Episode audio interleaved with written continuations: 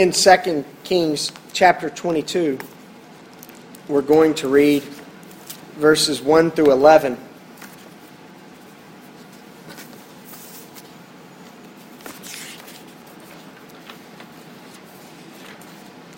And I'll ask you to bear with me as I come across what are some difficult names to pronounce. We're going to do our best here. 2 Kings chapter 22, beginning of verse 1, we read Josiah was eight years old when he became king. And he reigned 31 years in Jerusalem. His mother's name was Jedediah, the daughter of Adiah of Bozkath. And he did what was right in the sight of the Lord, and walked in all the ways of his father David. He did not turn aside to the right hand or to the left. Now it came to pass in the eighteenth year of King Josiah that the king sent Shaphan the scribe, the son of Azaliah, the son of Meshullam, to the house of the Lord, saying, Go up to Hilkiah, the high priest, that he may count the money which has been brought into the house of the Lord, which the doorkeepers have gathered from the people. And let them deliver it into the hand of those doing the work, who are the overseers in the house of the Lord. Let them give it to those who are in the house of the Lord doing the work to prepare the damages of the house, to carpenters and builders and masons, to buy timber and hewn stone to repair the house. However, there be no account there there need be no accounting made with them of the money delivered into their hand, because they deal faithfully. Then Hilkiah, the high priest, said to Shaphan the scribe, I have found the book of the law in the house of the Lord. And Hilkiah gave the book to Shaphan, and he read it. So Shaphan the scribe went to the king, bringing the king word, saying, Your servants have gathered the money that was found in the house, and have delivered it into the hand of those who do the work, who oversee the house of the Lord. Then Shaphan the scribe showed the king, saying, Hilkiah the priest has given me a book. And Shaphan read it before the king. Now it happened when the king heard the words of the book of the law that he tore his clothes.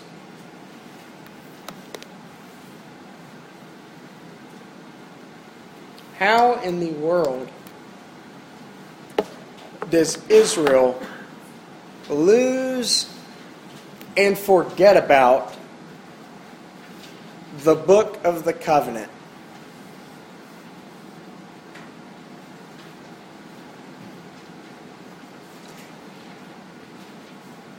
That's about as wild of a question as to ask how in the world does the United States lose and forget about its Constitution?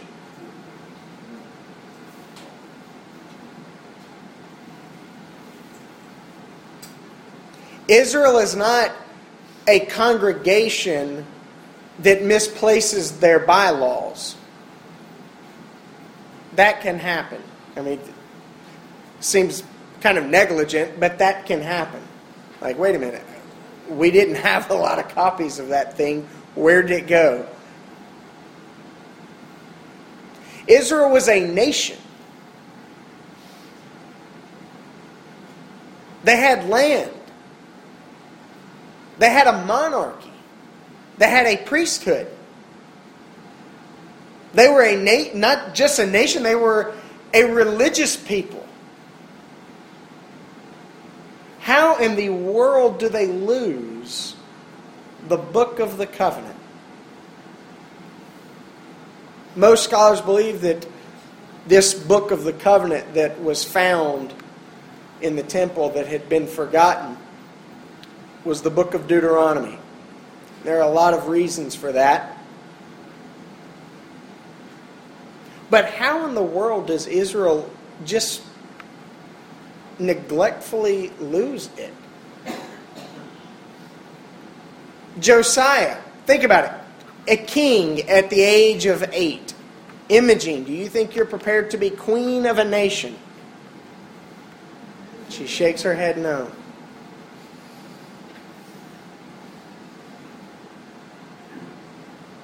Eighteen years into his reign, he says, We need some spring cleaning at the temple. There's, there are damages to the building. It's a mess in there. We've got money lying around that we don't even know about. Bill, don't you wish we had that problem? like, go clean out the pantries and go check in the, uh, the sock drawer. I think we've got money stashed away back here. We need to clean the place up. We need to replace the doors. We need to put up some new signage. We've got to clean things up and make things a little bit more presentable. After all, this is our temple.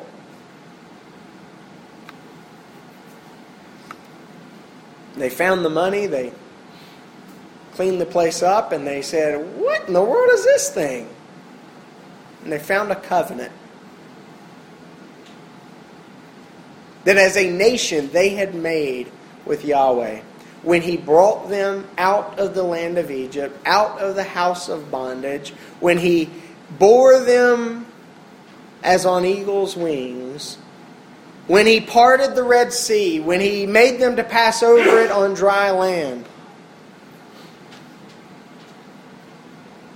They had made a covenant, and many, many, many years had passed.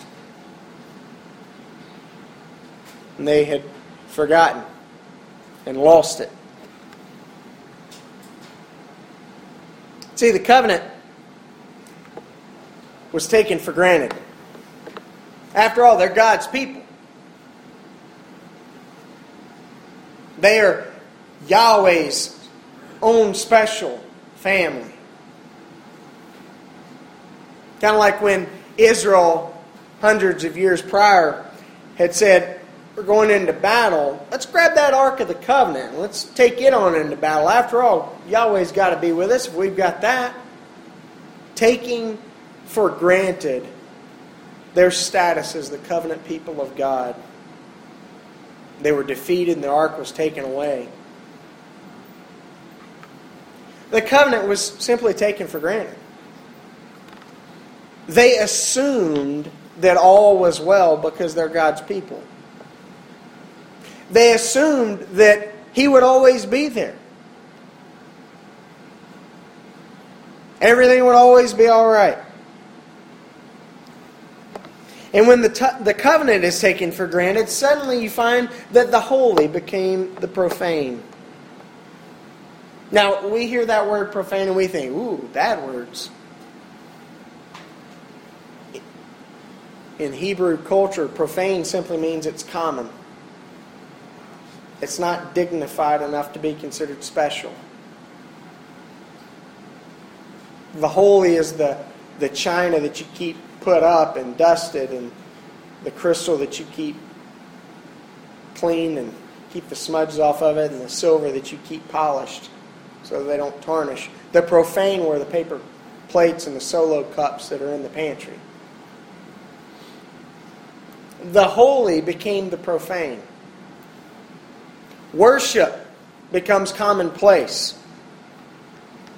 We read throughout the books of the kings that in the northern tribes, after Solomon's death, after the division of the kingdom, the Jeroboam, the northern king, set up altars for worship on the high places where the pagans had worshipped their deities. Because there's no need for our people to go down to the temple. I mean, they're leaving our tribes and going down to the southern tribes. Going down to Jerusalem. What if they like it there? What if they see the life's all right there? Let's just worship wherever. Worship becomes commonplace, and mystery becomes despised. I've been telling you for the last several weeks that paganism is awfully pragmatic. Whatever works, we'll use this God this day, that God the next. this ritual, that ritual, just whatever works. And so mystery is despised. Because mystery is something that, by definition, can't be comprehended and explained. So no longer is there really a need to, to meddle with you know, a holy place and a holy, holy place. It's the Holy of Holies. It's the Holy, Holy. No longer is there really all that much interest in an Ark of the Covenant.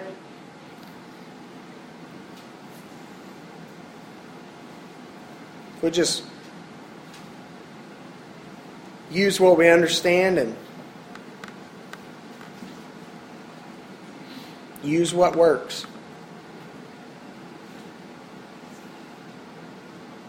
Israel found itself having taken its covenant for granted, having made the holy to become profane. Israel found itself like all the other nations, except they added a little bit of Yahweh in there. Yeah, they didn't want to abandon him entirely. They just wanted all the other stuff that worked.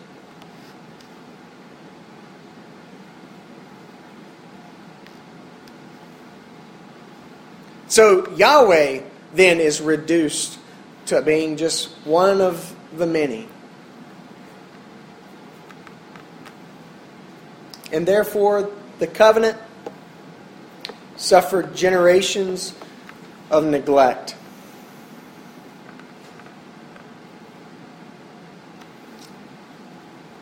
It was in 1967, whether you love him or hate him or think he was a good actor in Bedtime for Bonzo, that Ronald Reagan said that liberty or freedom is never more than a generation away from being lost. Neglect the covenant for a number of generations. King after king after king leading Israel into deeper and deeper and more horrific sin. You've lost connection with the mysteriousness of the holy. You've lost connection with any specialness of worship. You've just taken everything for granted. And what you find is a young man like Josiah who says, What have we done? And when the covenant is read before him, he tears his clothes and he goes on to say, We have blown it folks.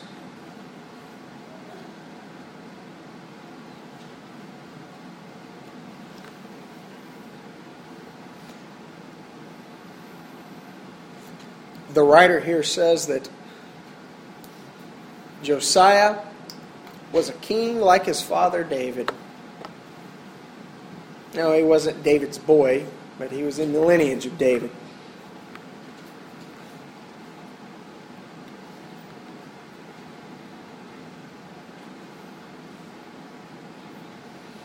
He reigned during the last half of the 600s BC. Before him was an evil king named Amon. Before him was an evil king named Manasseh who sacrificed his own son to one of the pagan gods because if it works, it works. Before him was Hezekiah, a good king. A king who likewise could be said to be like his father David. Josiah was a contemporary of Jeremiah the prophet, Zephaniah the prophet, and others. You remember Jeremiah, he's the weeping prophet, the one that has, has a bit of a uh, melancholy personality. Cursed be the day that I was born.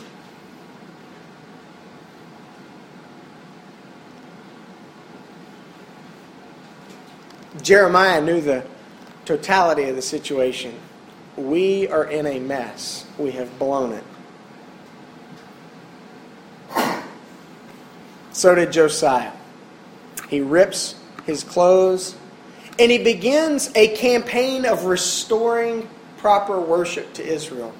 It's amazing. I want to I want to encourage you. Please do yourself a favor and this afternoon read chapters 22 and 23. Just two chapters. You'll read about the life of Josiah.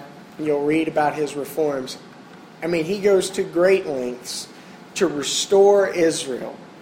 He was a great leader. He said, What in the world are all these idols doing in the temple? Get them out of here. What in the world have we done setting up all this, all this pagan stuff? What are we doing trying to maintain some semblance of a relationship with Yahweh and yet pursuing whatever else works? Lifting up everything else as though it were as powerful as Yahweh, as though it controlled our destiny as much as Yahweh. You know, there, was, there were a couple of things that characterized Josiah's life that I think are helps to us. The first is what we see about his heart. He knew wholehearted devotion. You might call that surrender. You know, devotion sounds kind of kind of simple and easy, kind of on our own terms. But he was fully and utterly devoted to God. His life was surrendered. His heart was surrendered. Like David could be said, a man after God's own heart. Josiah, we read, was like his father, David. See, he had a unity of intention. His will was one. His purpose in life was whole and complete. His loyalty was undivided.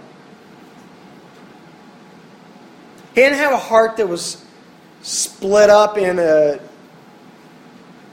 combination of competing motives. He wasn't one thing in this situation and another thing in another situation. He had a single heart, a single intention. What Wesley called a single eye. It was Soren Kierkegaard, the Danish existentialist theologian, who um, actually titled a book, Purity of Heart is to Will One Thing. When we were singing, we, read, we sang the word uh, pure, and Imogene leaned over and said, What does pure mean? And I thought, Oh, yeah, I'm preaching on that. It, it means one thing. It's just to be one thing. My example to her, I picked up my coffee cup real quickly. It's amazing how you can preach a sermon while you're just sitting there with the kids. I said, uh, my coffee here, you see it's black. She said, yeah. I said, that's just coffee. Doesn't have anything else in it. It's just coffee. That's pure coffee. No cream, no sugar. A little bitter, a little, got a little bite to it. You know, pure salt is a container of salt that's just salt. You take just a, a pinch of sugar and drop it in the salt and shake it up. It might still look like pure salt, but it's not pure salt. It's salt and. Josiah's heart was one. It was pure. It was undivided. His whole life was devoted simply and solely to pursue God. His whole being was surrendered. He was one thing. And that one thing drove him to deal with a number of things in a number of dramatic ways tearing down the idols, destroying those things that had divided Israel's heart for generation upon generation. We can look to his heart and say, I want a heart like that. Whatever that might mean in my culture, whatever that might mean not in our monarchy and ancient Near Eastern, life. But whatever that might mean, today, now, for me, I want a heart like that. We can look not just at Josiah's heart, but we can look also at his life. You know, one of the one of the uh, catchphrases or buzzwords or cliches of of the holiness um, the holiness movement is holiness of heart and life. And when we look at the life of Josiah, we find a life that is lived in accordance with his heart. His life is characterized by this dynamic responsiveness. Josiah's response when he tears his clothes is not, wow, man, I, I, wish somebody would do something about that. His response is not, maybe one day we'll get back to where we ought to be. His response is to act, to move, to do something. No, his performance is not perfect. You read those two chapters, you find, yeah, Josiah didn't have it all together. But his life was lived in accordance with his heart. They were not in conflict. It wasn't, well, I've got this faith thing, but don't look to me for that obedience thing. The scriptures speak of this as the relationship between faith and works. The two are intended to be in sync with one another. If his life and his legacy was similar to that of David, then we could think of, okay, David's comparison or his contrast was Saul. David didn't have life altogether. He made some of the biggest, most blundering, idiotic sins.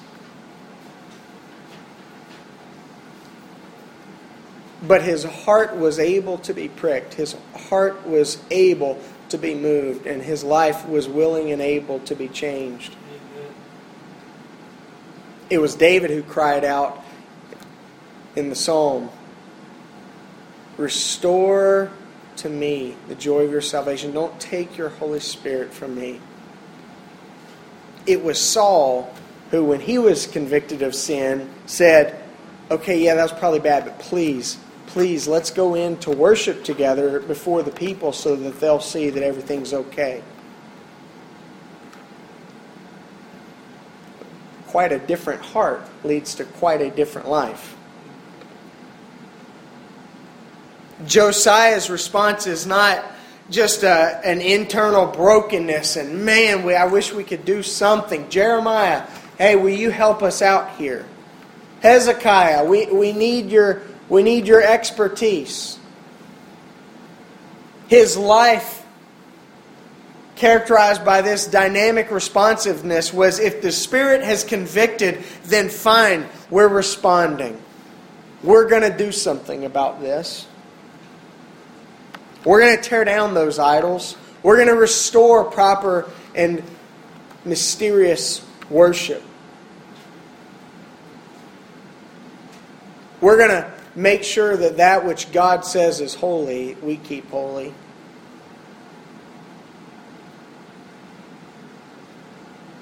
The covenant needs to be mended, we'll mend it.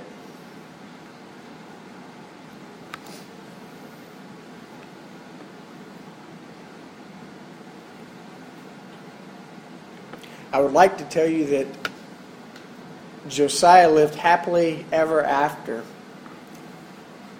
I would like even more to tell you that Israel lived happily forever after.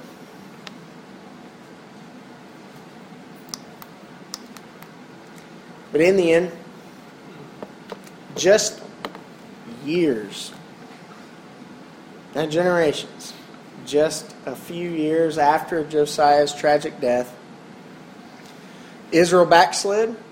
They returned to their syncretism of trusting in whatever. And They were led into exile in Babylon.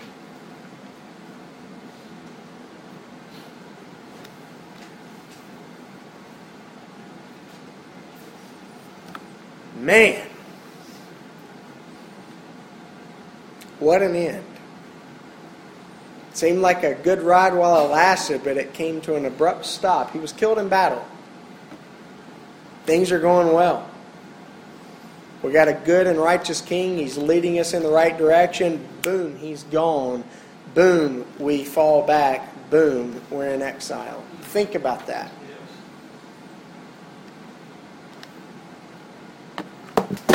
Hello. So is it ultimately for naught? Seems like such a disappointing end to the story. Was it all pointless? Was it all without merit? Was it just, well, he gave it a good shot? I mean, it's, it's like a team crawling back into the game in the ninth inning. Homer after homer after homer. They're, they're, they're coming back from a, from a six run deficit. And they get the last guy up to bat, and all they need is a single, just a little blooper because they got the bases loaded, but there are two outs and he hits it right back to the pitcher, and the game's over, and they lost. I tell you, I hate those games. As a Braves fan, I'd rather just get slaughtered than than late in the game. Like, we gotta tell, oh, it's over. Those are so disappointing.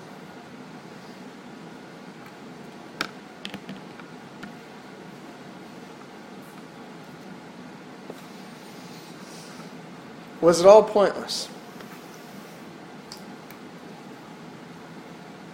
What's more, for our culture,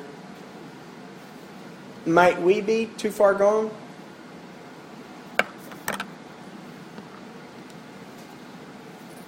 Our culture is very pluralistic.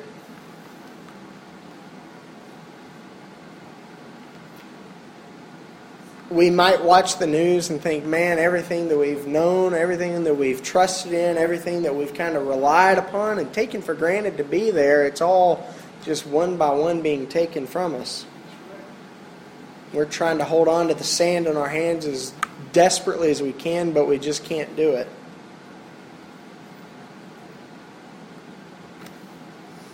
Pack it up, say good riddance, and lock the doors, hunker down? What do we do?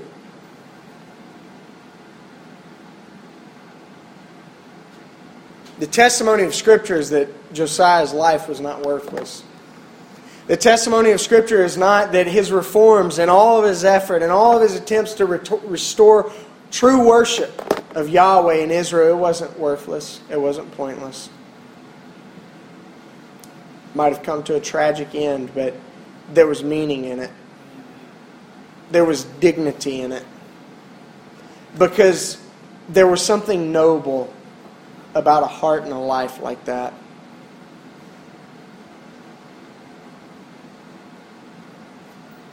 First, he's doing the right thing. Is doing the right thing not worth something in and of itself? Second, while the nation might not have been redeemed, certainly there were, there were many in the nation who suddenly saw the light and realized we have shipwrecked. We've got to do what we can.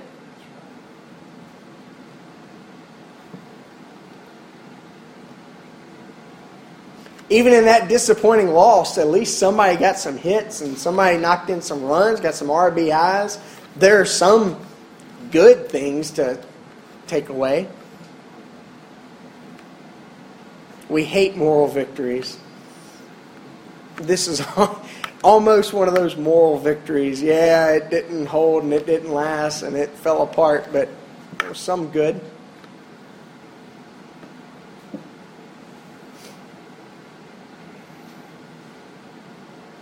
Josiah could look up and see the way forward. The way forward for the nation the way forward for his family and his legacy, the way forward for himself as king and as the one who's at the ship's helm. And the way forward was, ironically, the way backward. we're headed in the wrong direction. We're going down the wrong road. As C.S. Lewis pointed out, the, the quickest way ahead is to turn around sometimes because you're going in the wrong direction. The way forward in the covenant is to fall back and get back in right relationship with the covenant.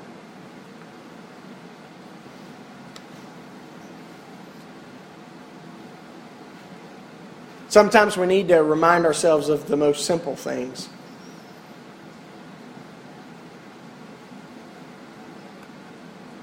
Sometimes we need to be reminded of the most simple things.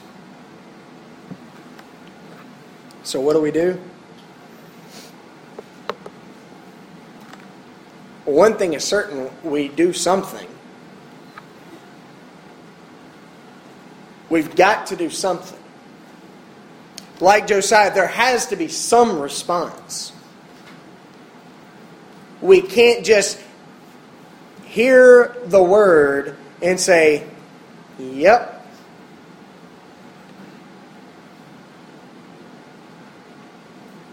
We've got to do something.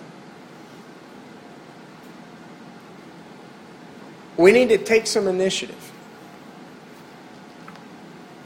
We need to engage the culture yes, the culture might be lost. Yes, we might not see the days ahead as being very bright and quite what they used to be, but if we're honest with ourselves, what they used to be wasn't really nearly as bright as what we think they were.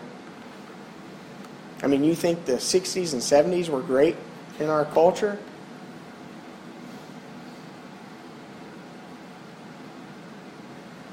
What about the 20s and 30s? You want to go back there? Sometimes I tell Lindsay, I wish we could go back there because those were the days where they would, you know, the produce guy would knock on your kitchen door and you'd let him in, you'd pick the produce you wanted. It was kind of romantic, but probably wasn't the good life. The one thing we can do, if we're going to do something, if we're going to find a way forward, the one thing we can do is we can offer hope. Because you may not be able to save the world, you may not be able to change the culture, but you can change a life. And you live next door to people who have no hope. You work with people who are as cynical and as, some of them, as depressed, as broken as you can imagine.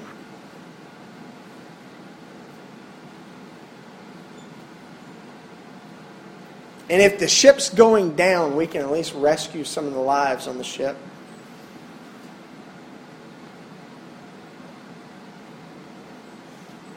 In keeping this in mind, this idea of taking some initiative, engaging culture, I'm going to encourage you. I haven't encouraged you to do this in a long time, but um, uh, it's been wanting. I know Catherine does it all the time. She took me up on this on this challenge months and months ago go to breakpoint.org.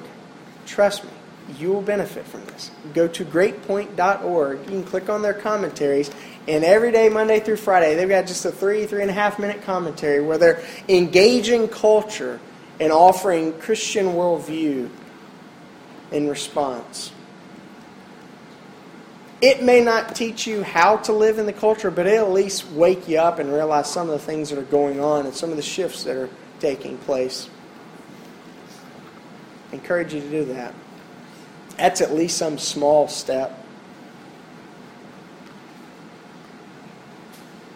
But even there, that's not changing the world. Because that's not changing a life. It may be strengthening your life, but listening to a Christian talk about Christian worldview is not changing a non Christian's life. you and I still have the responsibility to offer some hope, to do something, to tear our clothes.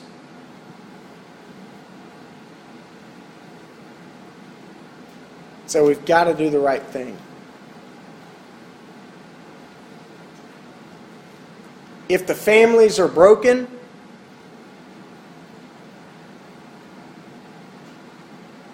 then be a family that's not.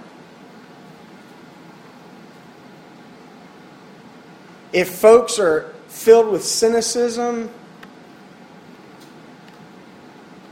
then live out joy. Not patronizing, ironic joy, but true joy, true peace.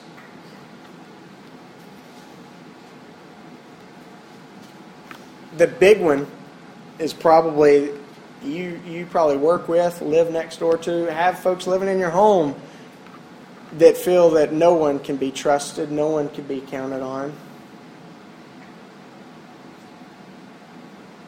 I'm not going to say this about myself like Paul did, but I'm going to say this about you like I think Paul would have. You can be counted on. You know, Paul said, You want to follow Christ? Fine, follow me because I'm following Christ.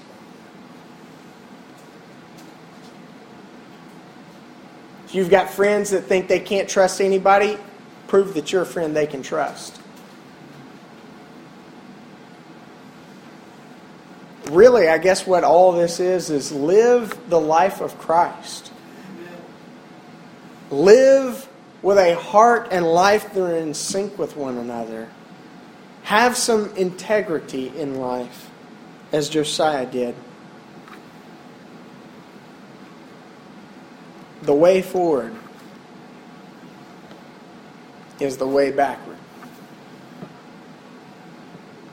We've got to get back to being the church,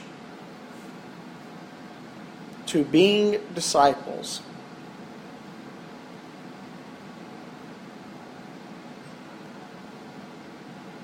And that will offer hope to the world. Because disciples aren't smart Christians. Disciples are transformed Christians.